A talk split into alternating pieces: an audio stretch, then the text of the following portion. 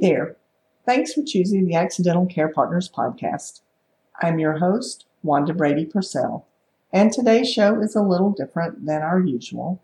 So I'd like to offer a word of explanation about episode 4, which is packed full of information and tips for creating the essential caregiving toolkit. I have broken the full length 35 minute podcast into 10 excerpts, beginning with episode 4A and ending with episode 4H.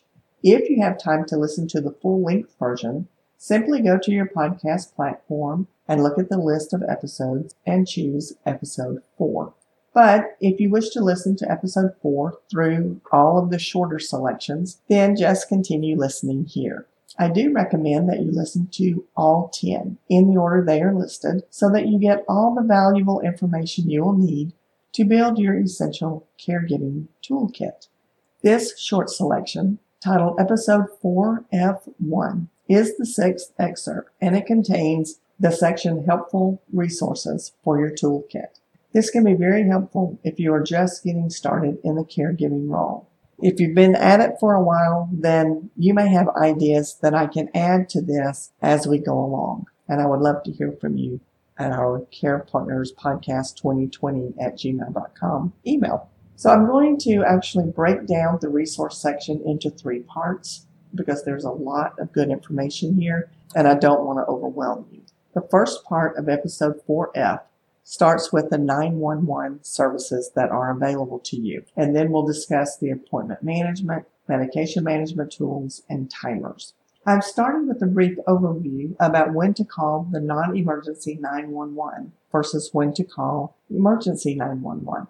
If your loved one has fallen or slipped out of the chair and you can't get him up, then you can call the non-emergency 911. When the operator answers, you would simply say, This is not an emergency, but I need help getting my care receiver off the floor. They will ask you some questions and make sure that it truly is a non emergency, but then they will send help for you so that you can actually get your loved one up. If in the event of the fall, your care receiver has bumped his head or scraped his knees or elbows and is bleeding, then they might go ahead and want to send the paramedics out just to make sure there are no other serious effects of the fall.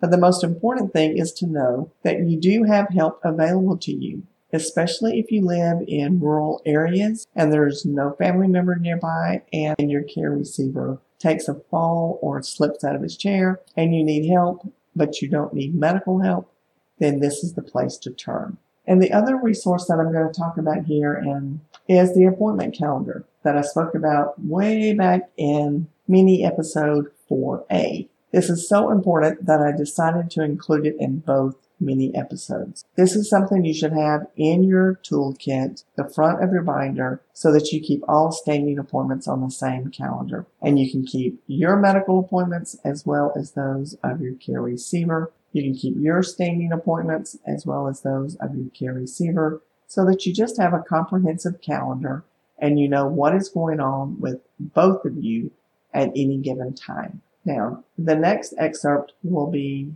how you're going to manage the medications.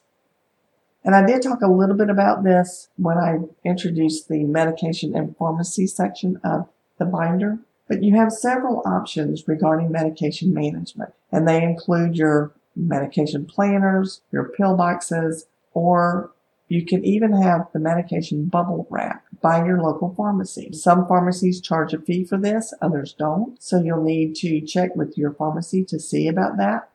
But that can be a very safe way, especially if you have any issues about other people wanting to borrow medication. This is one way that you can make sure all medications are accounted for. If you choose to use the med planners or the pill boxes, you can find a, a huge assortment. Um, just about anywhere. You can find them at your dollar store, at your local pharmacy, or at any of your big retail stores, or even online.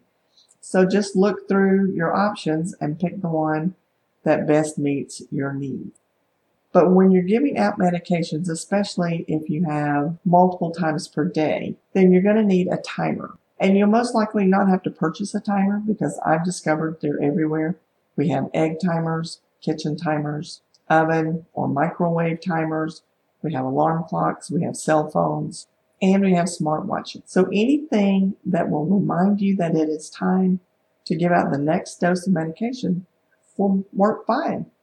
So I just wanted to bring these things to you because sometimes it gets complicated when you're trying to remember and have the dosing at the same time every day. So these are just tools to help you, especially if you're just getting started. Next time I will talk about section 4F2, which are all about headphones. See you there.